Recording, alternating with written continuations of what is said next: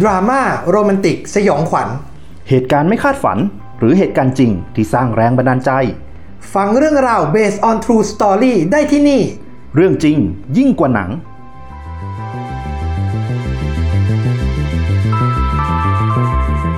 สวัสดีครับ อ่า สวัสดีครับ ยินดีต้อนรับเข้าสู่ เรื่องจริงยิ่งกว่าหนัง EP 3 ครับผมอืมเดินทางมาแล้ว 2 EP แรกเป็นไปได้อย่างดีเลยทีเดียวอ๋อคนตอบรับเนาะเออมีผู้ฟังนี้เข้ามาฟังกันสำหรับเราถือว่าเยอะกว่าปกติที่เคยเป็นมา เขาชอบเขาชอบความโหดถูหรืออะไรเออ เราก็รู้สึกว่าเราเล่าเรื่องค่อนข้างหดหูนะ ออกแนวโหดตอนแรกฆาตกรรมตอนสองสงครามชอบเอ๊ะชอบอย่างนี้กันละๆแล้วถ้าตอนไหนเราเล่าซอฟๆนี่ยอดวิวจะน้อยลงไหมเออไม่รู้เดี๋ยวต้องลองดู ต้องลองดูนะครับ วันนี้ผม soft ไหมเนี่ย ถือว่า soft ลงนะ เรื่องจริงยิ่งกว่าหนังของเรามาในธีม disaster disaster อ๋อก็คือภัยพิบัติ อุบัติภัย ภัย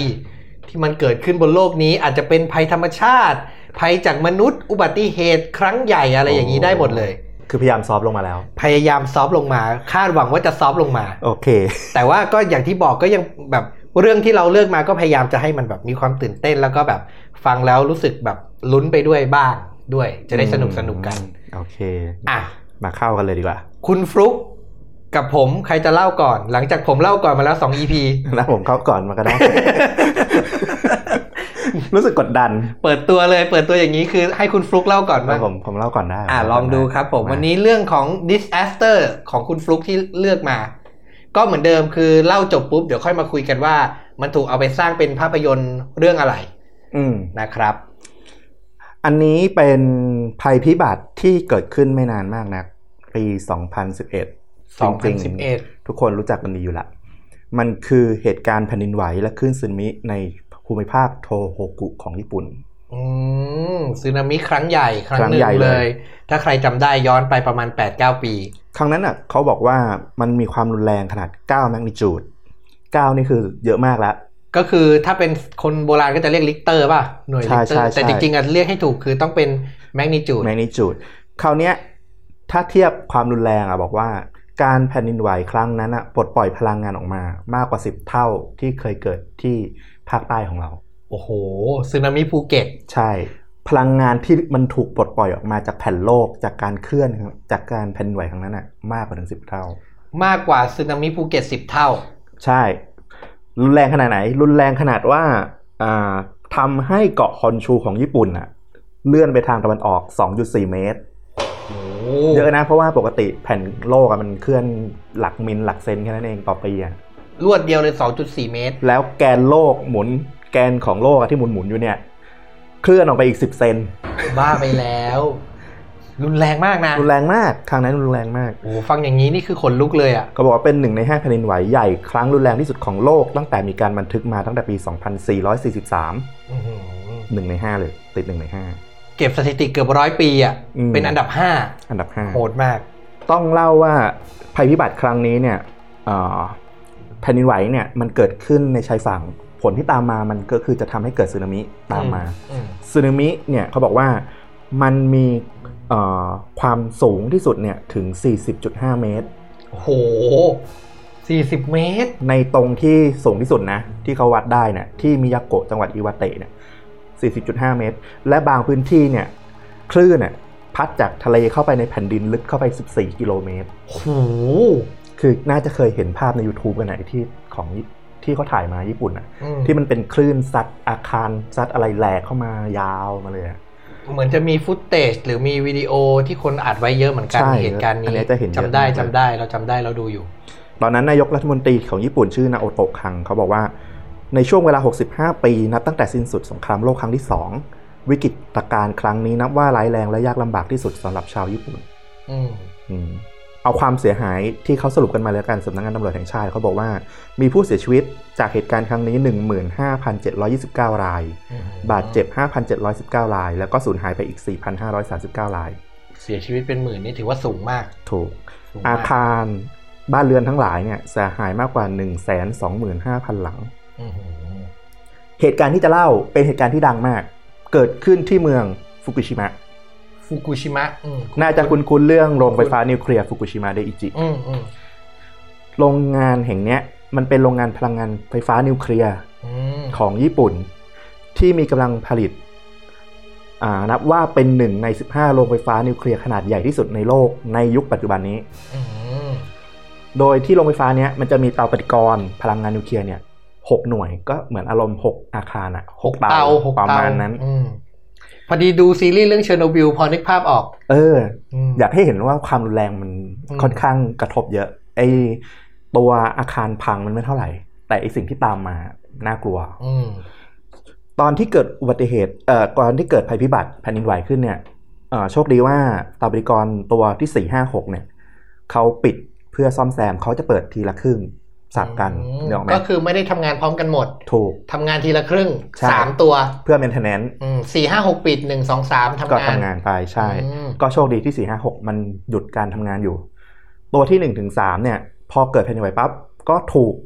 สั่งปิดอัตโนมัติอืมตอนแรกอะความเสียหายต่อตัวอาคารยังไม่เท่าไหร่อืมแต่พอหลังจากอ่าแผ่นดินไหว จบลงอะคลื่นสึนามิที่โถมเข้ามาใส่ลงผ ลิตไฟฟ้าแห่งเนี้ย ปกติโรงงานไฟฟ้าแห่งเนี้ย มันจะมีกำแพงคอนกรีตกั้นอยู่ในทะเลอยู่ละกั้นกระแสคลื่นที่ป้องกันตัวอาคารอืมก็เหมือนเป็นคือประเทศญี่ปุ่นเขาประสบภาวะใช่เรื่องอย่างเงี้ยบ่อยแผ่นดินไหวสึนามิเขาก็จะมีการป้องกันไว้ระดับหนึ่งใช่ ซึ่งไอ้เนี่ยไอ้กำแพงเนี้ยจริง ๆ ก็สูงกว่าระดับน้ำทะเลเนี่ยค่อนข้างพอสมควรแล้วประมาณสูงกว่าเกือบห้าเมตรอะอืมแต่ว่าคลื่นอะที่โถมเข้ามา มันสูงขึ้นกว่าระดับน้ำทะเลอะประมาณ 15 เมตรโอ้โหสามเท่าอะ กันได้ห้าเมตรคลื่นมาสิบห้าใช่ ไอ้กัน 5 เมตรเนี่ย แล้วตัวอาคารเนี่ยจริงๆอะยกจากพื้นขึ้นสูงไปอีก ประมาณเอ่อสูงกับพื้นประมาณเกือบ 10 เมตรละอืมดังนั้นถ้ามองแบบเร็วๆอะก็คือคลื่นอะมันจะท่วมมิดชั้นที่หนึ่งอืมอ่าทำลายชั้นที่หนึ่งของอาคารอืมผลของมันเนี่ยทำให้ แท่งเชื้อเพลิงหนึ่งในหกของเตาปฏิกรณ์เนี่ยพัง ไม่สามารถจ่ายไฟสำรองเพื่อเลี้ยงหล่อเตาปฏิกรณ์ให้เย็นได้โอ้ผลที่ตามมาจะเกิดอะไรขึ้น ถ้าเกิดหล่อเย็นไม่ได้เตาปฏิกรณ์จะเกิดการระเบิด มันจะเป็นเชอร์โนบิลที่น่ากลัวมากอื้อหือถ้าใครดูซีรีส์เหมือนผม ซีรีส์ปีที่แล้วมีดังเรื่องหนึ่งเชอร์โนบิลก็คือเหตุการณ์โรงไฟฟ้านิวเคลียร์ที่เชอร์โนบิลที่รัสเซียระเบิด ตอนนั้นก็เป็นเหตุการณ์ใหญ่ทุกวันนี้ยังมีเอฟเฟกต์อยู่เลย ใช่โอ้ต้องบอกว่าในช่วง 24 ชั่วโมงแรกอะพนักงานของโรงงานผลิตไฟฟ้า โรงที่หนึ่งซึ่งเป็นโรงหลักที่มันเกิดเนี่ยจำนวน 50 คนเลือกที่จะประจำอยู่ เพื่อรักษาอาคารไม่ให้มันเกิดการระเบิดอื้อหือหรือเกิดการรั่วไหลรุนแรงกว่านี้ก็คือคือมันเกิดคอยแล้วแหละ มันเกิดแล้วแหละแต่ว่ามันยังน้อย ก็คือคอยควบคุมใช่เสียสละเลยนะต้องเสียสละอยู่ ถ้าติดตามข่าวเนี่ย มันจะมีชื่อที่เขาเรียกพวกเขาว่าฟุกุชิมะ50หรือ50ฟุกุชิมะ50ฟุกุชิมะ50ฟุกุชิมะ50ก็คือ50คนที่อืมฟุกุชิมะมถือเป็นฮีโร่ของญี่ปุ่นเลยในยุคนั้น สุดยอดอะ จริง ๆ แล้วเนี่ยฟุกุชิมะ50อะอธิบายไปก่อนเลยก็ได้ว่า จริง ๆ อะ ไม่ได้มีแค่50คนอืมคือเริ่มต้นอะ คือ50คนของโรงงาน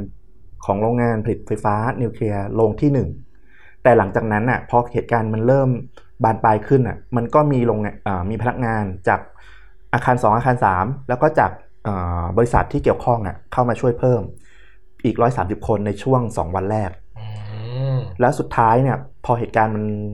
ยะยืดยาวไม่จบเนี่ยก็เริ่มมีทั้งทหารทั้งเอ่อพยาบาล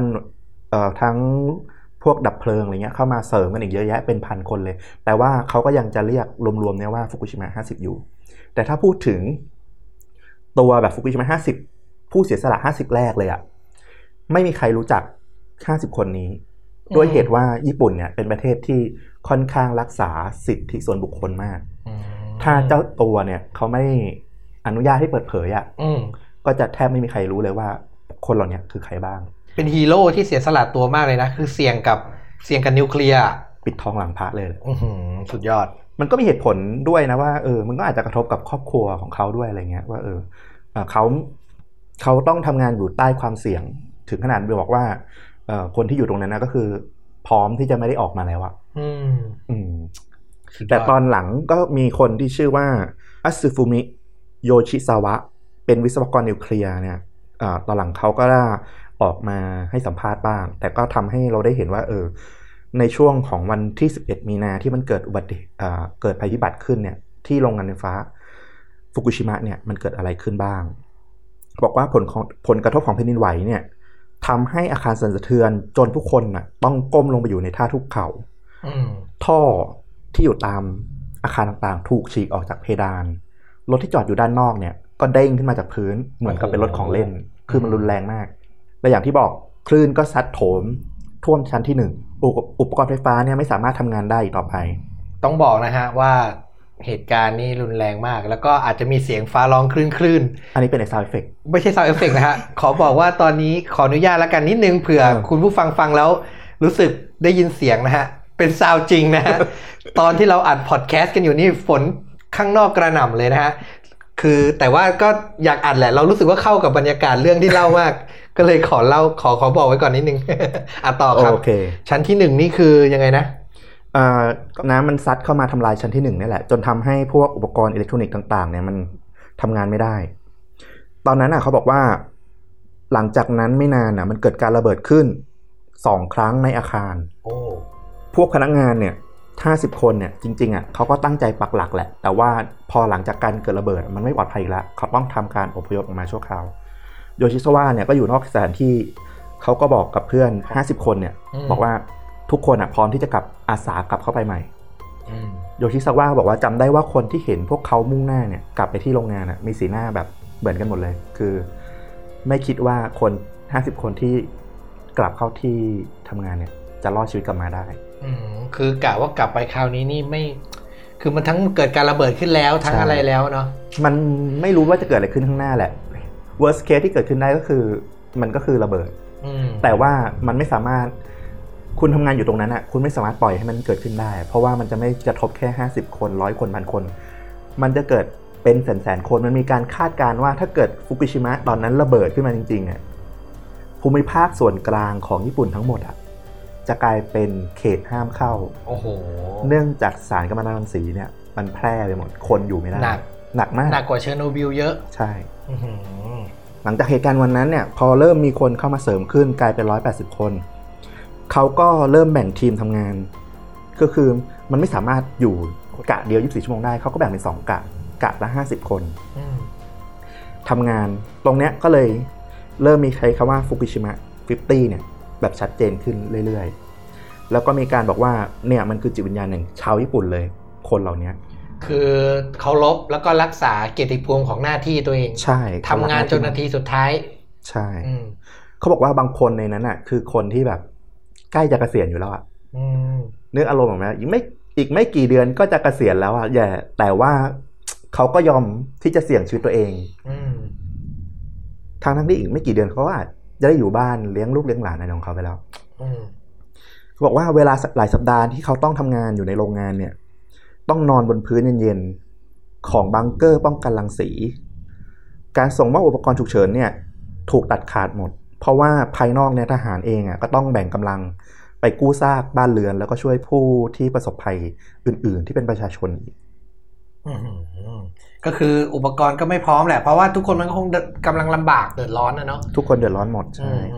ที่สำคัญคือเสบียงเนี่ยมีจำกัดมาก พวกเขาต้องกินบิสกิตแล้วก็อาหารแห้งเท่านั้น มีผู้ปฏิบัติงานแต่ละคนเนี่ยจะได้รับน้ำ500มิลลิลิตรก็คือครึ่งลิตร สามารถใช้ดื่มได้เป็นเวลาแค่ 2 วันเท่านั้น ครึ่งลิตรใช้ดื่มสองวัน ใช่ โอ้โห โหดนะ ต้องค่อยๆ ทยอยเลยอะหนึ่งในนั้นเนี่ยเป็นชายวัยห้าสิบเก้าปีอย่างที่บอกคือใกล้เกษียณละเเขาบอกว่าเขาสมัครใจเข้าร่วมปฏิบัติการในครั้งนี้ ทั้งที่อีกในเพียงหกเดือนข้างหน้าเนี่ยเขาอะก็จะปลดเกษียณภรรยากับลูกสาว ของเขาเนี่ย ก็ได้แต่รออยู่ข้างนอก โอ้โหมีลูกสาวของคนที่เข้าไปอะคนเนี้ยเขาทวิตออกมาทำให้คนอื่นได้รับรู้เรื่องราวของผู้ชายคนนี้ ลูกสาวเขาทวิตว่า ฉันกลั้นน้ำตาอย่างที่สุด เมื่อรู้ว่าพ่อที่จะเกษียณในอีกหกเดือน อาสาเข้าร่วม เวลาอยู่ที่บ้านเขาไม่ได้เป็นคนที่จะรับมือกับงานใหญ่ ๆ ได้เลย แต่วันนี้ฉันภูมิใจในตัวเขามากจริง ๆ ฉันขอภาวนาให้เขากลับมาอย่างปลอดภัย เขาพูดว่าเขายอมรับชะตากรรมของเขาเอง ซึ่งไม่ต่างกับโทษประหาร นี่คือแบบข้อความที่ระบุในอีเมลของหนึ่งในทีมที่ส่งถึงลูกสาวอืมเมื่อกี้มีลูกสาวถึงทวิตเตอร์ถึงพ่อ อันนี้ก็เป็นเหมือนกัน แต่ว่าอันนี้เป็นอีเมลส่งให้ลูกสาว ก็บอกว่าเออ เหมือนทุกคนรู้ตัวว่า อาจจะตายแน่ๆ มันไม่ใช่แค่เรื่องระเบิด ถึงคุณรอดมาได้ แต่ กัมมันตรังสีการมันตรังสีที่ต้องรับเนี่ยที่รั่วไหล ใช่ ระดับกัมมันตรังสีในพื้นที่เนี่ยสูงกว่าค่ามาตรฐาน เยอะมากเขาต้องการพื้นที่เนี่ยกว่า 20 กิโลเมตรอืมเป็นพื้นที่ที่ห้ามคนทั่วไปเข้า 20 กิโลเมตร 20 กิโลแต่เมพวกตรนี้ทำงานอยู่ใจกลางเลย ใกล้สุดเลยอื้อหือนายกรัฐมนตรีนาโอโตะคัง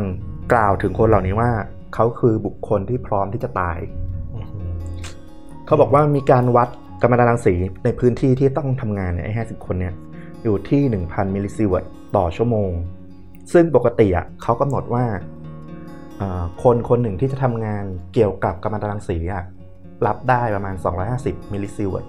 สี่เท่าต่อปี ต่อปี ประเด็นคือต่อปี ใช่ พันมิลลิซีเวิร์ตนี่คือ อยู่ทุกวัน เจอทุกวันคือ 1,000มิลลิซีเวิร์ตอะคือณช่วงที่มันพุ่งขึ้นสูงสุดมแต่ปกตินะมันก็จะมีมันก็จะสูงเกณฑ์อยู่แล้วแต่มันอาจจะไม่ถึง 1,000ซีเวิร์ตแต่ว่า 1,000มิลลิซีเวิร์ตคือที่สูงสุดที่เขาวัดได้ณที่ทำงานตอนนั้น โอ้โห สุดยอดเลย ปกติเขาจะมีเครื่องวัด ถ้าเกิดระดับระดับกัมมันตรังสีเนี่ย เกิน 80มิลลิซีเวิร์ตเขาจะต้องหยุดทำงานอืมอืมผลของการทำงานเนี่ยมี 7 คนที่ได้รับรังสี เกินขีดจำกัด 1,000มิลลิซีเวิร์ตจนต้องหยุดทำงานแล้วก็ถูกส่งโรงพยาบาลอืมเมื่อกี้บอกว่าเหตุการณ์วันเอ่อเกิดขึ้นวันแรกวันที่ 11 มีนาคมอือฮึ2011 รู้ไหมว่ากว่าโรงงานไฟฟ้า นิวเคลียร์แห่งนี้จะเสถียรได้ คือเดือนธันวาคม 2011 โอ้โหเก้าเดือน ใช่ คือทั้ง 50 คนเนี้ย รวมกับอีกหลายร้อยคนนะนะที่มาเสริมกันทีหลังเนี่ย คือกลุ่มคนที่ต้องทำงานอยู่ที่นั่นน่ะ ไม่ได้กลับบ้านเก้าเดือน อืมโห นี่คือผู้เสียสละที่ยิ่งใหญ่มากอะสุดท้าย หนังเรื่องนี้ หนังญี่ปุ่นแน่นอน หนังญี่ปุ่นแน่นอนนี่ชาติอื่นน่างั้นจะผมไม่เชี่ยวเลย ไม่แปลกใจเพราะว่าจริง ๆอะที่อยากมาแนะนำเพราะว่ามันเป็นเรื่องสำคัญ แต่ตัวหนังอะมันยังไม่ได้เข้าฉายในไทยหรือที่อื่น มันเพิ่งฉายที่ญี่ปุ่นเมื่อวันที่ 6 มีนาที่ผ่านมานี้อ๋อเหรอเพิ่งเข้าฉายไปเพิ่งเข้าฉายไปเข้าชื่อฉายไปเดือนสองเดือนเองใช่ ชื่อเรื่องเลยฟุกุชิมะ50ฟุกุชิมะ50 เลย ที่อยากมาแชร์เพราะว่าแบบดู trailer อะแค่ดูอืม trailer นะโอ้โหน้ำตาจะไหลเลยอะตอนนี้ใน YouTube มีแล้วมีมี search เจอแน่นอนเจอคือแบบ มันเล่าแบบว่า เออห้าสิบคนเนี้ยเขาแบบรักบ้านเกิดเขารักเมืองเขามาก มันมีฉากที่เขาแบบมองเมืองความสวยงามเนี่ย ก่อนที่จะเกิดเรื่องอะแล้วฉากที่แบบโอ้โห นับถือน้ำใจเลยคือแบบเออตอนที่เขาอยู่ในห้องกันห้าสิบคนอะ แล้วเขาถามว่าใครจะอยู่ต่อบ้างอะเอออะไรเงี้ย คือมันเป็นฉากที่แบบต้องมีอะแต่แบบโอ้โห เราก็แบบนับถือใจนะว่าแบบ คุณมีสิทธิ์ที่จะออกณตอนนั้นเลยอะอืมไม่จำเป็นต้องอยู่อะแต่แบบทุกคนก็พร้อมใจอยู่โอ้โหสุดยอดเลยอะแล้วมันมีบทสรุปสุดท้ายไหมว่าสรุปแล้วมีผู้เสียชีวิตจากเหตุการณ์นี้เท่าไหร่อะไรอย่างเงี้ย เหมือนว่าผู้เสียชีวิตไม่มีรายงาน เหมือนจะแค่มีแค่บาดเจ็บ แต่เหมือนเห็นบางแหล่งเหมือนกันบอกว่ามีผู้เสียชีวิตประมาณสองสามคน แต่ว่าหาข้อมูลเพิ่มไม่ได้ก็เลยว่าเออ อย่างหนึ่งคือมันค่อนอย่างที่บอกอะเขาก็ค่อนข้างจะไม่ ไม่บอกอยู่แล้วว่าใครบ้างที่ทำงานตรงนั้น อืมก็คือปิดค่อนข้าง p r i v a t ใช่ใช่ก็คือไม่ได้มีเรื่องเล่ามีสถานการณ์อะไรออกมาไม่ได้ไม่ได้มีข่าวอะไรออกมามากมายใช่ ในหนังเรื่องนี้เนี่ย มีบุคคลที่มีตัวตนอยู่จริงอะแล้วใช้ชื่อจริงอยู่ในหนังเนี่ยแค่คนเดียว คือคุณมาซาโอะโยชิดะเอ่อเล่นโดยเคนวัตานาเบะโอ้ซึ่งดังมากเล่นหนังใช่ฮอลลีวูดใช่หลายเรื่องละ Inception Inception เป็นต้นอืมที่คนคนเนี้ยเอ่อ มีตัวตนชื่อจริงคนเดียวในหนังเนี่ยเพราะว่าในตอนที่เกิดเหตุการณ์อะเขาเหมือนเป็นเบอร์หนึ่งอะถ้ำหลวงหมูป่าเนี้ยก็คือผู้ว่าอืมมคือทุกคนรู้จักอะมันไม่มีทางที่จะแบบจะไปใช้ชื่อคนอื่นได้อื่นได้ แล้วเขาอืมทุกคนรู้จักหน้ารู้จักตาอะไรเงี้ย ตลอดที่สำคัญคือเขาเนี่ย ก็เสียเพิ่งเสียชีวิตไปเมื่อปี 2013 จากโรคมะเร็งอืมซึ่งแน่นอนมันก็คงเป็นผลมาจากการได้รับกัมมันตรังสี เหมือนเขาส่วนหนึ่งเหมือน จริงๆแล้วคิดว่ามันคงมีผลแหละ แต่ว่าก็คือเขาก็บอกว่า เออโรคมะเร็งที่เขาเป็นอะ ไม่เกี่ยวกับเหตุการณ์ที่เกิดขึ้นนะอ๋อแต่นี่เขาคือเขาบอกเอง ใช่ใช่แต่เราว่าเกี่ยว ไม่รู้ใครว่าไงไม่รู้มันก็ต้องมีบ้างแหละต้องถูกไหมอืมทำงานอยู่ขนาดนั้นเพราะว่าเท่าที่เราดูอย่างซีรีส์เชอร์โนบิลที่เห็นแบบผลลัพธ์จากการที่ได้รับกัมมันตรังสี บางคนไม่ได้ไม่ได้รับนานด้วยนะอยู่แค่เป็นหลักชั่วโมงหลักนาทีอะไรเงี้ยมันก็แบบหนักหน่วงนะหนักหน่วง เออแต่ก็ไม่รู้มันก็อาจจะมีด้วยเทคโนโลยีอะเนอะในสมัยเชอร์โนบิลการรั่วไหลมันแบบ คือคนที่สัมผัสมันสัมผัสตรงๆอะไม่รู้เลย แต่ว่าใช่อย่างอันนี้มันก็อาจจะแบบด้วยยุคใหม่ผ่านมาแล้วกรรมวิธีการก่อสร้างตึกการป้องกันตัวการอะไรอย่างเงี้ยมันอาจก็คงดีขึ้นเยอะ อืมก็อาจจะทำให้ได้รับแบบโดยตรงน้อยลงอะนะใช่ซึ่งซึ่งคุณโยชิดะเนี่ยเขาถือว่าเป็นฮีโร่เบอร์หนึ่งของเหตุการณ์นี้ด้วยเหตุผลที่ว่าเอ่อเขาตัดสินใจได้รวดเร็ว ไม่ผิดพลาด คืออืจมริง ๆอะตอนที่เกิดเหตุใหม่ๆอะบริษัทที่ดูแลเทปโก้เนี่ยเอ่อยังลังเลอยู่ ที่จะต้องใช้น้ำทะเลเพื่อมาหล่อเย็นแทนเครื่องหล่อเย็นที่มันหยุดทำงานไปอืมด้วยเหตุผลว่าเขากลัวว่าน้ำทะเลอะมันจะยิ่งไปทำให้สถานการณ์แย่ลง เพราะว่ามันเป็นส่วนที่ไม่ได้อยู่ในการควบคุมอืมไม่เคยเอาน้ำทะเลมาลองลอยมาก่อนอืมแต่ว่าคุณโยชิดะยืนกรานว่าต้องใช้เพราะมันไม่มีทางเลือกอื่นแล้ว ถ้าไม่ทำตอนนี้เนี่ย อย่างที่บอกถ้าเกิดมันมีการรั่วไหลหรือระเบิดขึ้นมา ส่วนกลางของประเทศรวมถึงโตเกียวอะเรียบร้อย คือเราว่ามองอีกมุมก็คือมันก็ไม่ได้มีทางเลือกอะไม่มีทางเลือกก็คือต้องทำก็หลังชนฝาแล้วอะอืมทำดีกว่าไม่ทำโอ้ถือว่าเป็นวีรกรรมที่ยิ่งใหญ่นะคือ ไม่ได้แบบว่าบู๊สนั่นจออะไรแต่ว่าทำด้วยใจอะเซฟชีวิตคนหมู่มากของประเทศเลยนะจริงของโลกเพราะว่าอืมอย่างที่ อย่างที่รู้ใช่ไหมหลังฟุกุชิมะแล้วอะปลารวมถึงพวกผลผลิตต่าง ๆอะที่มันเกิดในโซนนั้นอะมันใช้กินไม่ได้เลยอืมเนี่ยพอฟังเรื่องอย่างนี้ปุ๊บแล้วได้ยินว่าประเทศเราจะเริ่มมีโรงไฟฟ้านิวเคลียร์โคตรกลัวเลยพูดจริงๆเนี่ยเพิ่งมีข่าวไปหยกๆว่าแบบเฮ้ยเราเริ่มมีพระราชบัญญัติเหรอทดลองทดสอบนิวเคลียร์อะไรอย่างเงี้ยเราอยู่ไกลโซนที่มันเป็นแผ่นดินไหว จริง ๆอะมองในแง่ภูมิภาคอะก็อาจจะปลอดภัยกว่า หลาย ๆ ที่ด้วยซ้ำแต่อย่างหนึ่งที่ไม่ค่อยไว้ใจอะคือราชการไทยเนี่ยเออพูดกันตรงๆเลยอะเออโครงสร้างมันจะแข็งแรงจริงเปล่าวะคือไม่ได้ดูถูกไม่ได้อะไรเลยนะ แล้วก็แบบเรื่องการทำงาน รวมถึงไม่รู้ดีหลาย ๆ เรื่องอะ มันกระทบความปลอดภัยเยอะอะเกิดใช่ อันนี้ไม่ได้ดูถูกนะ แต่เกิดสมมุตินะ คุณหักสามสิบเปอร์เซ็นต์เงี้ยแล้วโครงสร้างมันไม่ได้แข็งแกร่งเท่าแบบอะ โอ้โหนี่ไม่อยากจะคิดเลยอะ โอเค ก็ประมาณนี้อันนี้ฟุกุชิมะ50 นะครับลอง ยังไม่เข้าฉายเดี๋ยว เดี๋ยวก็คงสักพักแหละ เพราะว่ามันเป็นเรื่องที่ขายได้เอาจริงๆมองในมุมก็คือเป็นเป็นเรื่องที่ขายได้หลายประเทศอยู่แล้วฟังอย่างนี้ยังน่าดูเลยอะฟังอย่างนี้แบบรู้สึกเลยว่าเป็นหนังที่น่าดูมากเออลองไปดู trailer ก่อนก็ได้อ่าเจ๋งดีลอง search ดูใน YouTube นะครับ อันนี้ก็เป็นเรื่องของฟุกเกี่ยวกับภัยพิบัติในวันนี้เดี๋ยวใช่มาฟังเรื่องของผมต่อมานะครับ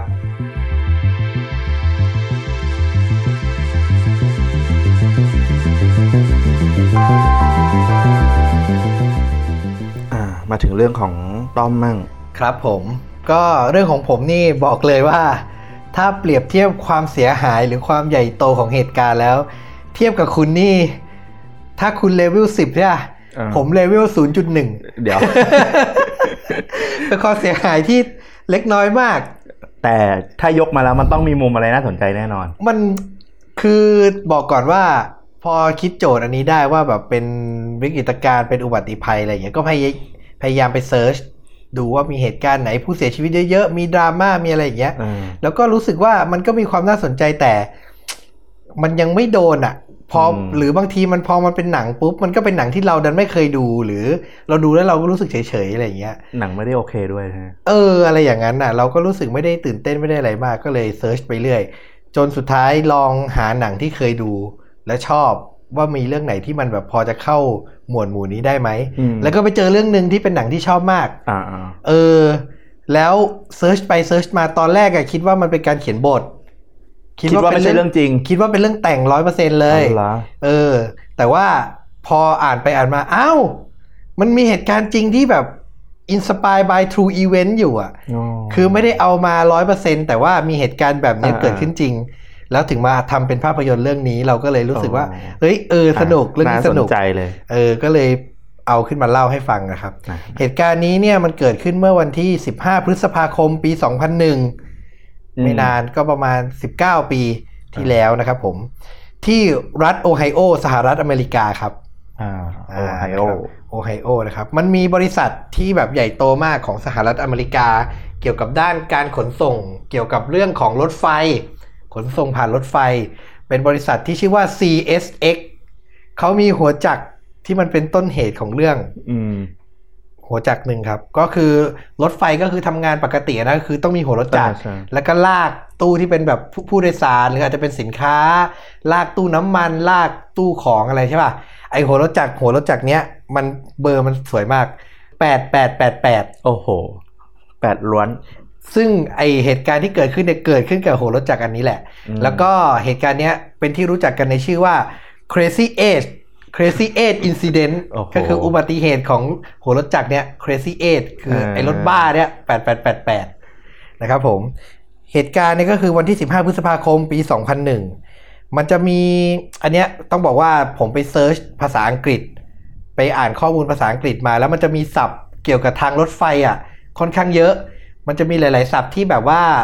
หาคำแปลตรงตัวไม่ได้มันจะงงๆนิดนึงอะผมก็จะบอกคำศัพท์จริง ๆ ไปด้วยแล้วกันว่าแบบอืมเขาเล่าว่ามันเป็นอะไร คือตอนเนี้ยเหตุการณ์เนี้ยมันเกิดขึ้นที่จุดที่เขาเรียกว่า classification yard classification yard เนี่ยถ้าให้มองเป็นภาพก็คือ ชุมทางย่อยของรถไฟที่จะแบบว่าไม่ใช่ถึงขั้นเป็นสถานี แต่เป็นแบบชุมทางที่มันมีหลาย ๆ รางซ้อนกันอยู่อะ อืมพอนึกภาพออกอ่าใช่นึปะกออกนึกออกมันก็จะมีคือรถไฟวิ่งมาถึงตรงนี้ปุ๊บ ก็จะมีรางแยกอืมซ้ายขวาอาจจะมีแบบซ้อนกันอยู่ห้าหกรางเลย ก็อาจจะมีพวกแบบตู้สินค้าอะไรรออยู่เพื่อให้หัวรถจักรวิ่งมาพ่วง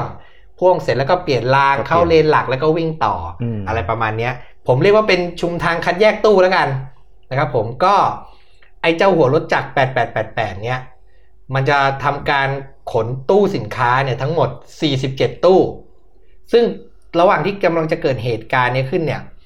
สินค้าเนี่ยถูกใส่เข้าไปแล้วเนี่ย มีอยู่แล้วทั้งหมดอะ22ตู้ ใน22ตู้เนี้ยมีสิ่งที่แบบค่อนข้างอันตรายอยู่2ตู้อืมเขาจะเรียกว่ามันเป็นฟีนอลเหลว มันคืออะไรฟิวนอลฟิวนอลเหลวมันเป็นสารตั้งต้นในการทำพวกสีทาบ้านอ๋อพวกกาวอ่าอ่าอ่าอ่าสารเคมี สารเคมีอันตรายซึ่งถ้ามีการรั่วไหลหรือรั่วซึมอะ คนที่ได้รับ จากทั้งแบบสัมผัสร่างกายหรือสูดดมเนี่ยอืมอันตรายมากอืมพูดง่ายๆว่าเป็นสารอันตรายโอเคในรถไฟขนสินค้าหนึ่งขบวนเนี่ยเขาจะมีผู้ปฏิบัติการอะสองคนด้วย คนหนึ่งคือวิศวกร ก็จะเป็นคนแบบควบคุมเลยบังคับรถไฟอะแหละคนขับอะ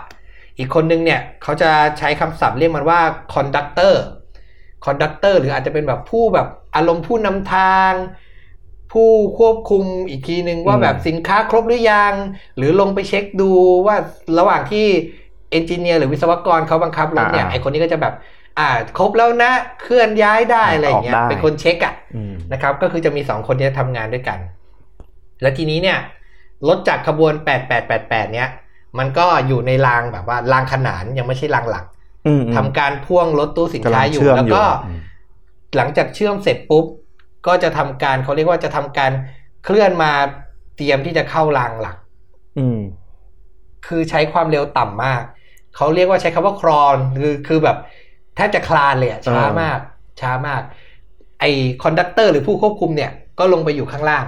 นับตู้แล้วหนึ่งสองสามเรียงไปเรื่อยๆเหลืออีกแปดตู้จะครบแล้วคือหมายถึงว่ารถมันก็ค่อยๆเลื่อนไป เขาก็นับนับไปอีกแปดตู้จะครบสี่สิบเจ็ดเขาก็วอไปที่ วิศวกรที่บังคับรถอยู่ว่าอ่าเหลืออีกแปดตู้นะ เตรียมจะหยุดนะนะวอไปก็ไม่มีเสียงตอบ นับไปอีกแปดเจ็ดหกห้าสี่อืมเหลืออีกสี่ตู้จะหมดแล้วจะหมดอืมขบวนแล้ว ก็วอไปอีกว่า เอ้ย ต้องหยุดได้แล้วนะ ต้องเตรียมหยุดได้แล้ว ก็ไม่มีเสียงตอบสี่สามสองจนรถไฟผ่าน conductor ไปก็ไม่มีเสียงตอบ เขาก็งงว่าอ้าววิศวกรทำอะไรอยู่เออ ตัดภาพไปบนรถไฟวิศวกรกำลังบังคับ ระหว่างที่ทาง conductor วอมาเนี่ยอืมวิศวกรนะมองไปข้างหน้า มองไปข้างหน้าก็คือตอนนี้เขาอยู่บนทางรองอืมที่จะเข้าทางหลัก มองไปเจอแท่นสับสวิตช์อ่าอ่าอ่าแท่นสับเปลี่ยนสวิตช์รางอืมแท่งเปลี่ยนรางพบว่ามันอะสับไม่สุดเว้ยอัลโอ้สับไม่สุดหมายความว่า คือจริง ๆ ถ้าจะปฏิบัติตามขั้นตอนก็คือมันสับไม่สมบูรณ์เนี่ยรถไฟมันจะไม่สามารถเปลี่ยนเข้ารางหลักได้เขาก็มองแล้วรู้สึกว่า คือถ้าวิธีการจริงๆอะก็คือหยุดรถเดี๋ยวนั้นเลยอืมแล้วก็ลงไปแล้วก็ทำการสับให้มันถูกต้องแล้วขึ้นมาสตาร์ทเครื่องใหม่เออแล้วค่อยออกตัวไปแล้วก็ไปจอดให้มันพอดีขบวน เตรียมออกตัวอะไรก็ว่าไปใช่ป่ะแล้วเกิดอะไรขึ้น แต่วิศวกรเว้ย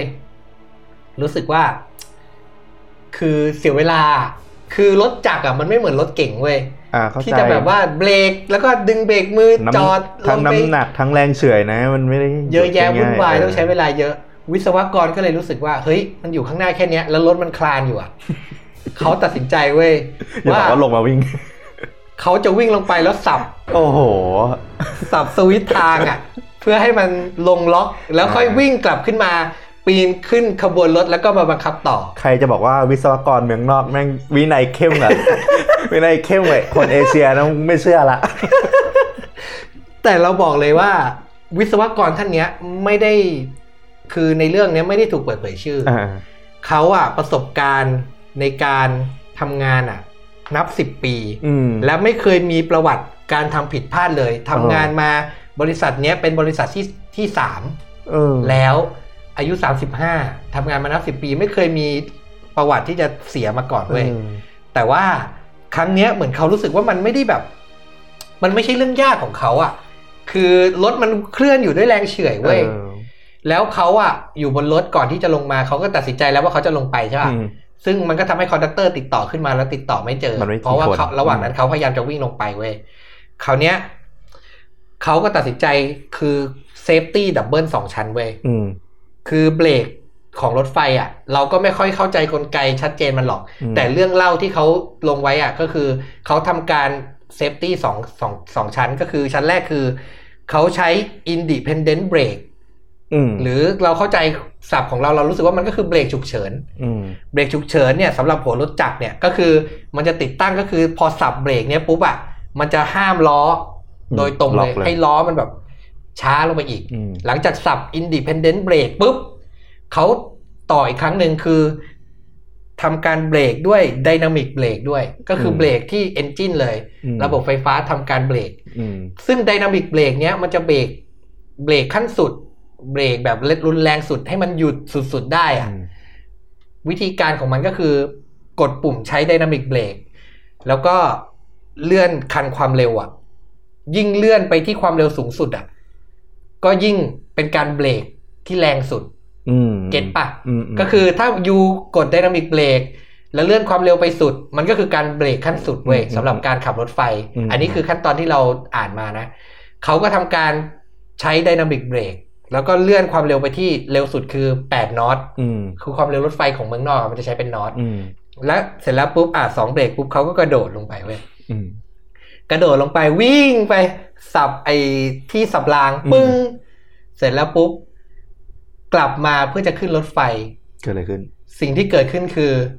รถไฟที่เขาโดดลงมา มันไม่ได้ถูกชะลอความเร็วเว้ยอ้าวมันกลับเร่งความเร็วขึ้นเว้ยพลาดตรงไหน มันค่อยๆเร่งความเร็วขึ้นเว้ยเออเร่งความเร็วขึ้น แล้วเขาอะพยายามเกี่ยวกับรถไฟเว้ยและพยายามจะโดดขึ้นไปให้ได้ แต่รถไฟอะแม่งเร็วขึ้นเร็วขึ้นเร็วขึ้นอืมจนลากตัววิศวกรคนขับอะ ไปประมาณ 24 เมตรอือหือคือเขา สู้กับมันอยู่ 24 เมตรเว้ยจนไม่ไหวอืมเขาก็ต้องปล่อย แล้วตัวเองก็ล้มกลิ้งอืมได้รับแผลถลอกปอกเปิกไป คราวเนี้ยสิ่งที่เกิดขึ้นคือ รถไฟคันเนี้ยสับรางเข้าเลนหลักแล้วเว้ยอืมและออกเดินทางไปโดยไม่มีคนอยู่บนรถเลยเว้ไม่มีใครไม่มีใครอยู่บนรถไฟขบวนนั้นเลยเว้ยออกไปเลยต้องทำยังไงเนี่ยมันก็ค่อยๆทำความเร็วสูงขึ้น ทางอืมวิศวกรและ conductor ผู้ควบคุมที่ไปด้วยกันก็รีบแจ้ง แจ้งนายสถานี แจ้งเจ้าหน้าที่ แจ้งตำรวจกลายเป็นเรื่องใหญ่แล้วเว้ยเพราะอย่างที่บอกคือบนรถไฟอะนอกจากสินค้า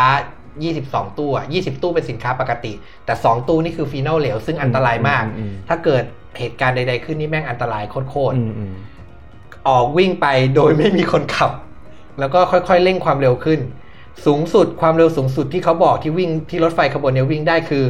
82 กิโลเมตรต่อชั่วโมงเว้ยอืม รถไฟนั้นหนักๆอะคิดดู 80 กิโลเมตรต่อชั่วโมง คือถ้าเป็นรถธรรมดาเหยียบ 80 เรารู้สึกเฉยๆอะอ่าแต่นี่คือรถไฟที่พ่วง 47 ตู้อยู่อะอืมแม่งวิ่งด้วยความเร็ว 82 กิโลเมตรเว้ย เวลาประมาณบ่ายโมงครึ่ง มันก็วิ่งไปถึงชุมทางที่ชื่อว่าโทเลโดเว้ยอืมชุมทางนี้เป็นด่านแรก เป็นสถานีย่อยแรกที่เจ้าหน้าที่หรือทุกคนไปเตรียมการเพื่อจะหาทางวางแผนเพื่อจะหยุดมันอืม วิธีการแรกเขาใช้อะไรรู้ป่ะอืมเขาใช้สิ่งที่เรียกว่าดีเรลยังไงดีเรลก็คือเครื่องทำให้ตกรางเลยเว้ยตรงตัวบังคับตกรางเลยบังคับตกรางมันลักษณะมันจะเหมือน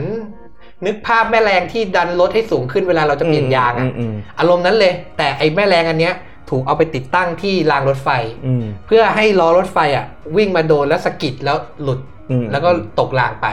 ก็ต้องบอกก่อนว่าคือบริเวณแถวนั้นนะมันก็จะเป็นทุ่งหญ้าเป็นอะไรคือเขาประเมินแล้วแหละว่าความเสียหายมันจะห่างต่ำไกลชุมชน เขาก็ใช้เครื่องตกรางเว้ยอืมสิ่งที่เกิดขึ้นคือ เจ้ารถไฟหัวรถจาก Crazy 8เนี่ย8888อะวิ่งมาถึงตรงบริเวณเนี้ยชุมทางโทเลโดปุ๊บ เจอไอ้ที่หยุดรางเว้ยไม่รู้สึกอะไรเลย ไม่กระเทือน ไม่กระเทือนแม้แต่นิดเดียว มันเร็วจัดอะเนาะมันอาจเร็วจะแบบมากเหมือนเหยียบกระโดดข้ามมาเลย ทั้งความเร็วทั้งน้ำหนักอืมเราว่า ด้วยแรงของมันอะ คือเหยียบไปอะ คือต้องบอกว่าถ้าใครสนใจหลังจากเรื่องเนี้ย ไปเซิร์ช YouTube คำว่า Crazy 8 Incident อ่าเจอเลย จะเจอภาพข่าวจริงด้วยโอ้โหสนุกมาก คือเราไปดูภาพข่าวเราโคตรชอบเลย คือเหมือนมันเหมือนรถไฟวิ่งปกติอะผ่านไอ้เครื่องตกรางอันนี้ไปแบบไม่รู้สึกอะไรเลยเว้ยอืมไม่รู้สึกอะไรแม้แต่นิดเดียว ผ่านไปโดยไม่สะกิดใด ๆเลยนะครับผม คราวเนี้ย ตำรวจท้องที่ที่อยู่บริเวณชุมทางนั้นอะอืมเห็นปุ๊บอะก็พยายามคิดแผนเฉพาะหน้าเพื่อจะแก้ไขหรือเพื่อจะหาทางในขั้นต่อไปเว้ยสิ่งที่เขาทำในขั้นที่สองหลังจากเครื่องตกรางไม่ได้ผลนะ ก็คือตำรวจท้องถิ่นออกไอเดียว่า ให้ใช้ปืนไรเฟิลเว้ยปืนไรเฟิลทำอะไรวะรถไฟ เขาจะทำการยิงปุ่มปิดน้ำมันโหต้องแม่นมากเลยนะ ปุ่มปิดน้ำมันฉุกเฉินที่อยู่เหนือถังน้ำมันเว้ยอืม คือเขาจะทำคือการให้เชื้อเพลิงมันหมดใช่เพื่อจะได้เป็นชะลอแล้วคือไม่หยุดถ้ายิงปุ่มหยุดน้ำมันปุ๊บเชื้อเพลิงมันก็จะหมดโดนจัอะดอ่าแล้วมันจะค่อยๆหยุดเว้ยอืมซึ่งถ้าไปดูในภาพเราจะรู้สึกได้เลยว่ามันแบบโหดมาก คือเจ้าหน้าที่ตำรวจอะยืนจ่อตรงรางรถไฟอะคืออมไม่มีทางพลาดอะเออคือเห็นอย่างนี้เลยเห็นจ่อๆเลยแล้วยิงอะเออตุ้ม ยิงเลยยิงตุ้มเป็นไงตุ้ม ไม่เกิดอะไรขึ้นเลย เพราะอะไรรู้ป่ะเพราะอะไร เพราะไอ้ปุ่มกดน้ำมัน กดหยุดน้ำมันฉุกเฉินเนี่ย การใช้งานมันอะคือต้องกดแล้วค้างไว้ประมาณอ๋อสองสามวินาทีเว้ยต้องค้างด้วย เหมือนเราปิดมือถืออะอืมก็ต้องกดค้างแป๊บหนึ่งมันถึงจะดับอะไรเงี้ยมเออ มันก็เลยไม่ได้ผลเพราะกระสุนมันแบบเสี้ยววิอะเออก็เลยไม่ได้ผลอีกเว้ยวิธีการนี้ก็คือ ในความรู้สึกเราคือไร้สาระมากแล้วมึงยิงแบบเฉียดถังน้ำมันอะ ให้ความรู้สึกแบบทำอะไรที่แบบเวอร์เกินอะ ดูแบบไม่สมเหตุสมผล มันน่าจะมีวิธีที่ง่ายกว่านั้น และดูได้ผลกว่านั้นหรือเปล่าอะไรเงี้ย หลังจากนั้นเว้ยเออรถขบวนเนี้ย ก็วิ่งออกจากสถานีย่อยโทเลโดไป เวลาบ่ายโมงครึ่งใช่ปะอืมวิ่งไปอีกสักครึ่งชั่วโมงเว้ยเวลาบ่ายสองโมงห้านาที มันก็ไปผ่านอ่า classification yard หรือไอชุมทางคัดแยกรถเนี่ย อีกอืมที่หนึ่งอืมผ่านไป ซึ่งที่เนี้ยแม่งเป็นความหวังเลยเว้ยเป็นความหวังของเรื่องนี้เลย คือมันมีหัวรถจักรบริษัทเดียวกัน CSX จอดรอขนส่งสินค้าอยู่ที่บริเวณนี้พอดีอืมแล้วเขาก็ได้รับแจ้งแล้วว่าเดี๋ยวมันจะมีไอ้ขบวนอืม Crazy 8นี้ผ่านไป วิธีการของเขาคือ เขารอให้มันผ่านไปทั้งขบวนก่อน อืมผ่านไปทั้งขบวนก่อนเนี่ย เสร็จแล้วปุ๊บ ขบวนรถไฟเนี้ยก็เคลื่อนจากเส้นย่อยรางย่อยอะ เข้าสู่รางหลัก ตามไปติดอืมอืมๆบอกเลยขบวนนี้คือซูเปอร์ฮีโร่ของเราอืมขบวนนี้ เบอร์คือแปดสามเก้าสองแปดสามเก้าสองอะใครสนใจแทงไหมสถานีเนี้ยคือสถานีชื่อว่าสถานีดันเคิร์กนะครับอืมผม หลังจากขบวน Crazy 8วิ่งผ่านไปเนี่ย บนรถเนี้ยก็ทำการออกตัว เจ้าหน้าที่บนรถมีสองท่านเหมือนกัน ก็คือหนึ่งคือวิศวกรครับ วิศวกรเนี่ยชื่อคุณเจสโนตันอืมประสบการณ์คุมรถยาวนานมาก 31 ปีอืมประกบคู่กับคุณเทอร์รี่แอลฟอร์สันครับ เป็น conductor หรือผู้ช่วยควบคุมเนี่ย แต่คนเนี้ยเพิ่งผ่านโปรประสบการณ์แค่ปีเดียวอ่าเด็กตัวเก๋ากับตัวเด็กอ่ามาด้วยกันอยู่บนรถขบวน 8392 เป็นหนังจับคู่ก็ buddy แบบตามสูตรหนังเลยอะสูตรหนังหนึ่งคนมากประสบการณ์หนึ่งคนเด็กจบใหม่ไฟแรง ออกตัวขบวน 8392 ตามขบวน 8888 ไปติดๆเท่านั้นยังไม่พอข้างหน้าของสถานีย่อยนี้ครับ มี หัวรถจักรอีกหนึ่งขบวน คือขบวนเบอร์6008เว้ยอืมพูดง่ายๆคือ6008ประกบหน้า8392ประกบหลังอ่าเผื่อเกิดสถานการณ์ฉุกเฉินอะไรที่ต้องการลดความเร็วแบบเร่งด่วน หรืออาจจะเข้าแหล่งชุมชนแล้วอะอืม6008 เนี่ยก็จะทำหน้าที่เบรกเลยแต่บอกเลยว่าขบวน 6008 เนี่ย จะเป็นทางเลือกสุดท้าย เพราะว่ามันอันตรายมากมันเว้มัยนเสี่ยงนะมันหยุดมันหยุดรถไฟจากข้างหน้านึกออกปะคือมันแบบโหดมากเว้ย 8392 ก็จะเป็นความหวังแรกในการหยุดนะครับผม ก็ผู้ควบคุมรถ 8392 คุณเจสโนตันเนี่ย ก็ค่อยๆ ขับควบคุมรถเข้าไปใกล้ๆขบวน 8888 บริเวณด้านท้ายเว้ย แล้วก็ทำการสับเหล็ก สับเหล็กอะขอเหล็ก เชื่อมกับท้ายขบวน 8888 เว้ยอ่าจนสำเร็จอืมซึ่งเรารู้สึกว่าน่าจะต้องใช้ฝีมือค่อนข้างสูงเลยแหละอืมเพราะมันนึกออกป่ะอืมรถมันเคลื่อนที่อยู่อะ ต้องกะระยะใช่ ระยะห่างให้มันพอดีแล้วค่อยๆ สับขอเหล็กให้มันเชื่อมได้ คุมความเร็วต้องแม่นนะประสบการณ์ 31 ปีอะแน่ๆ แล้วเสร็จแล้วปุ๊บเขาก็ค่อยๆ ใช้ไดนามิกเบรกที่เราเล่าเนี่ยไอ้เบรกระบบเครื่องยนต์เนี่ย แต่ภาพคือมันไม่ใช่ว่า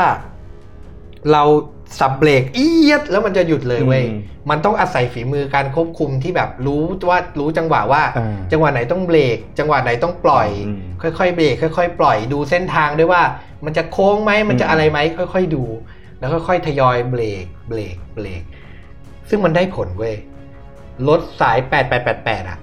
จากความเร็ว 80 กิโลเมตรต่อชั่วโมงอะอืมก็ค่อย ๆ ลดใช้เวลาประมาณครึ่งชั่วโมงค่อย ๆ ลดลดลดจ นสุดท้ายอะมันวิ่งอยู่ด้วยความเร็วเหลือ 18 กิโลเมตรต่อชั่วโมงเว้ยอืมเพราะการเบรกของหัวรถจักรเบอร์ 8392 เนี่ย ค่อยๆ ลดลง หลังจากนั้นซูเปอร์ฮีโร่อีกคนนึงก็ปรากฏกายเว้ยอืมตำแหน่งเขาเนี่ย ในเรื่องเล่าที่เราไปอ่านเนี่ย ใช้ว่าเป็น train master โอ้โหไม่รู้จะแปลเป็นภาษาไทยยังไงเว้ยอ่าผู้เชี่ยวชาญรถไฟด้านรถไฟอะด้านรถไฟ train master ชื่อคุณจอห์นฮอสเฟลอะอืมเขาก็ขับรถกระบะมาเว้ย นั่งรถกระบะมาแล้วก็แซงขบวน8888ไปอืมไปดักรอข้างหน้าเว้ยอืมแล้วหลังจากรถเนี้ยมันวิ่งเหลือความเร็วแค่ประมาณ 18 กิโลเมตรต่อชั่วโมงอืมเขาก็ดักรออยู่คือภาพใน YouTube มีเลย โดดขึ้นรถไฟเลยเว้ยคือมรอพอรถผ่านปุ๊บมันก็ค่อนข้างช้าแล้วล่ะอืมอืม18 กิโลเมตรอะเขาก็กระโดดขึ้นรถไฟ แล้วก็ขึ้นไปถึงหัวขบวนแล้วก็กดหยุดอืมหยุดรถขบวน Crazy 8ได้ที่สุด ก็เหตุการณ์นี้ก็ไม่เกิดผู้เสียชีวิตใดๆ แล้วก็วิศวกรคนขับบาดเจ็บเล็กน้อยแค่นั้นเองอืมแต่ว่าเป็นระทึกเนาะเหตุการณ์ที่เรารู้สึกว่าแบบ คนรู้เรื่องก็ลุ้นไปหมดอะคือรถไฟมันไม่มีคนขับอะเหมือนไม่ใช่เรื่องจริงเลยเหมือนหนังเลยเนาะใช่แต่มันเกิดขึ้นจริงเว้ยคือ ถือว่าเป็นเรื่องโชคดีนะที่แบบมันไม่ได้มีใครที่แบบล้มตายเพราะเหตุการณ์นี้อะเออแต่เขาก็ถือมีจัดการได้ดีนะ ยกเว้นแนวเอไรเฟิลยิงเนี่ยเราดู แต่ถือเป็นเหตุการณ์ประวัติศาสตร์ของรถไฟการขนส่งรถไฟของอเมริกาเลยคือแบบ เป็นเหตุการณ์ที่แบบมันไม่เคยเกิดขึ้นมาก่อนที่มีลักษณะนี้ ซึ่งหลังจากนั้นน่ะ ไอขบวนรถ 8888 เนี้ยก็ทำงานมาต่อนะเว้ยอืมก็ไม่ได้เสียหายอะไรนะ มันไม่ได้เสียรับความอืมเสียหายอะไร มันก็ถูกมันทำเป็นงานมาต่อ human error อะมันไม่ได้เออ engine error ใช่เออขบวน 8888 เนี้ยเขามาสอบสวนเว้ยเออแล้วเขาก็พบว่า คือในคลิปที่เราดูเนี่ยเขาบอกว่าพอมาสอบสวนทีหลังอะที่วิศวกรใช้สองเบรกที่เราบอกอะอืมหนึ่ง independent brake การเบรกที่แบบเบรกตรงห้ามล้อเลยอะอืมมันส่งผลอย่างหนึ่งเว้ย คือมันทำให้แมคานิกที่ชื่อว่า dead man switch ทำงานไม่ได้ dead man switch คืออะไร dead man switch คือระบบที่ถูกติดตั้งอยู่บนรถไฟทุกขบวนของอเมริกาเว้ยอืมคือเขาเผื่อไว้เผื่อคนขับที่อาจจะอยู่แค่คนเดียวอะ่ะ เกิดแบบเหตุผลด้านสุขภาพ หมดสติอ่าอ่าหัวใจวายกระทันหันไปเขาก็สามารถควบคุมโดยสั่งกดปุ่ม dead man switch เนี่ยเพื่อให้รถไฟหยุดเคลื่อนไหวได้อืมอืมอืมแต่การที่วิศวกรเนี่ยตัดสินใจใช้ independent brake หรือเบรกฉุกเฉินเนี่ย มันทำให้ dead man switch เนี่ยโดนตัดการควบคุมเว้ยอืมเพราะมันเป็นการไปเบรกระบบไฟฟ้าบางอย่างอืมหนึ่งและมันทำให้ dead man switch ใช้ไม่ได้ มันก็ยิ่งเดือดร้อนสองที่เขาบอกว่าเขาสับ dynamic brake เลือกใช้กดระบบ dynamic brake แล้วเลื่อนความเร็วไปที่เร็วสุด เพื่อหวังจะให้มันเบรกแรงสุดแล้วเนี่ยอืมสรุปแล้วอะ พอไปเช็คจริง ๆ อะ ระบบ dynamic brake อะ มันไม่ได้ทำงานเว้ยอ้าวเหรอ การที่สับเป็นความเร็วสูงสุดมันก็คือการเร่งความเร็วมันเร่งอย่างเดียวสูงสุดเลยเว้ยอืมเออ ซึ่งไอการที่ dynamic brake ไม่ทำงานเนี้ยก็เราเราเราพยายามอ่านแล้ว แต่เราก็ยังไม่เข้าใจเหมือนกันว่า มันเกิดจากการที่วิศวกรเขาประมาทเขาลืม หรือเขากดแล้วแต่ว่าไอการใช้ independent brake อะมันส่งผลต่อระบบไฟฟ้า และทำให้ dynamic brake มันไม่ทำงานหรือเปล่า อันนี้อันนี้คือในข้อมูลมันไม่ค่อยชัดเจนเท่าไหร่นะครับผมแต่ว่าสรุปภาพรวมก็คือวิศวกรท่านนี้ก็เลยต้องถูกเชิญให้ออกเนาะอยู่แล้วล่ะ ความรับผิดชอบเขาเต็มๆแหละนะครับผมส่วนรถขบวน 8888 เนี้ยถูกใช้งานมาอีกประมาณหลายปีเลยเขาบอกว่าใช้เป็นหลักหลายปีเลย นะครับผมแล้วก็มีพิพิธภัณฑ์รถไฟในอเมริกาหลายที่มาก ขอประมูลเอาหัวรถจักรนี้ไปตั้งแสดงโชว์เรียกคนได้เยอะแหละ เพราะมันเป็นเพจประวัติศาสตร์นี่ออกป่ะแต่ว่าทางบริษัทขนส่งอย่าง CSX ก็เหมือนเขาไม่ค่อยให้ความสำคัญกับเรื่องนี้เท่าไหร่แล้วเขาก็รู้สึกว่ามันไม่ได้แบบ เป็นสิ่งสำคัญที่จะต้องแบบไม่หรอกเขามองว่ามันก็เป็นเหมือน มันไม่ใช่เรื่องน่าโชว์หรอกสำหรับบริษัทอะนี่ออกไหมจริง มันเป็นเรื่องผิดความผิดพลาดอะใช่ใครอยากจะมาหมดวะนั่นแหละครับ ก็เลยไม่ได้ถูกนำไปจัดแสดงที่ใด และก็ทุกวันนี้ยังทำงานอยู่ครับอ๋อยังทำงานอยู่ รถไฟหัวรถไฟขบวน 8888 เนี่ย ถูกรีวิวในปี 2017 และเปลี่ยนชื่อขบวนจาก 8888 เป็น CSX 4389 แล้วเราขอบอกเลยว่า แม่งไม่เท่เลยว่ะเป็นการรีวิวที่ห่วยมาก คือขบวนรถไฟแม่งเหลี่ยมๆเหมือนไอเนี่ยสปอนบ๊อบอะนึกออกว่าตัวสปอนบ๊อบอะเหลี่ยมๆอย่างนั้นเลยอะคือเป็นการรีวิวที่ไม่เท่เลย แต่ว่าก็มันก็เป็นหัวรถจากในตำนานที่ทุกวันนี้ยังทำงานอยู่นะครับผม ก็เคยดูไหมภาพยนตร์เรื่องนี้ รู้จักอยู่เรื่องนี้แหละก็คือ อะไรวะ Unstoppable ถูกต้อง ภาพยนตร์เรื่องนี้ชื่อเรื่อง Unstoppable เป็นหนังปี 2010 นะครับ นักแสดงนำก็คือรุ่นเก๋าเดนเซลวอชิงตันแล้วก็รุ่นเด็กรุ่นรุ่นหนุ่มเนี่ยก็คือคริสไพน์โอ้คริสไพน์เล่นด้วยนะใช่ถ้าใครจำชื่อเขาไม่คุ้นก็นี่เลยพระเอก Star Trek Star Trek แล้วก็มีนี่ด้วย Wonder Woman ใช่ พระเอก Wonder Woman นะครับ นั่นแหละคริสไพน์กำกับโดยโทนี่สกอต อ๋อเป็นผู้กำกับผู้ล่วงลับเสียชีวิตไปแล้ว ใช่ครับ ผู้กำกับฝีมือดี เจ้าของผลงานหลายเรื่องเลย เช่น Top Gun Enemy of the State หรืออย่างร่วมงานกับเดนเซลวอชิงตันในหลายเรื่องอย่างเดจาวูอย่างเงี้ยเหมือนเรื่องนี้ก็เป็นเรื่องหลังๆ เขาที่ค่อนข้างโอเคดีเลยล่ะ ใช่กระแสดีเขาเป็นน้องชายริดลีย์สกอตด้วยริดลีย์สกอตที่กำกับเอเลียนนะครับผมก็คุณโทนี่สกอตเนี่ยเขาเสียชีวิตในปี 2012 ซึ่งเราไปดูเครดิตเขามา หนังเรื่องนี้ กล่าวได้ว่าเป็นผลงานการกำกับเรื่องสุดท้ายสุดท้ายเลยของเขา เพราะว่าปี 2011 กับปี 2012 ก่อนเขาเสียชีวิตเนี่ย งานเขาจะไปในแนวโปรดิวเซอร์นะครับก็ Unstoppable เนี่ยพูดง่ายๆเป็นผลงานเรื่องสุดท้ายเลย เราว่าเขาจะเก่งในเรื่องการทำหนังแนว thriller action นี่แหละใช่ใช่เราว่าแบบจังหวะเขาดีมาก แล้วก็ทำหนังได้ลุ้นน่ะ คือเราดู Unstoppable เราโคตรลุ้นเลยอะใครอยากดูเหตุการณ์จริงไป search นะใน YouTube สนุกมาก search เลยว่า Crazy Eight Incident นะครับ จะมีคลิปสรุปข่าวเลยแหละ นะครับผมดูเพลินเลยนะครับผมสุดยอดมาก ก็เป็นอีก feel หนึ่งนะ หลังจากดราม่ามาเมื่อกี้กับสึนามิแผ่นดินไหวที่ญี่ปุ่น มานี้ก็เป็นแบบภัยอีกแบบหนึ่งกลางเมืองด้วยน่ากลัวเหมือนกันเนาะใช่ถ้าเกิดอะไรขึ้นมา อาจจะกึ่งกึ่งชนบทนิดนึงเราว่าถ้าเกิดแบบสถานีกลางเมืองจริงๆแม่งแย่เหมือนกันนะเจอโค้งแล้วหลุดขึ้นมาหรืออะไรอย่างเงี้ยที่มันเกินความเร็วที่มันรับได้อะ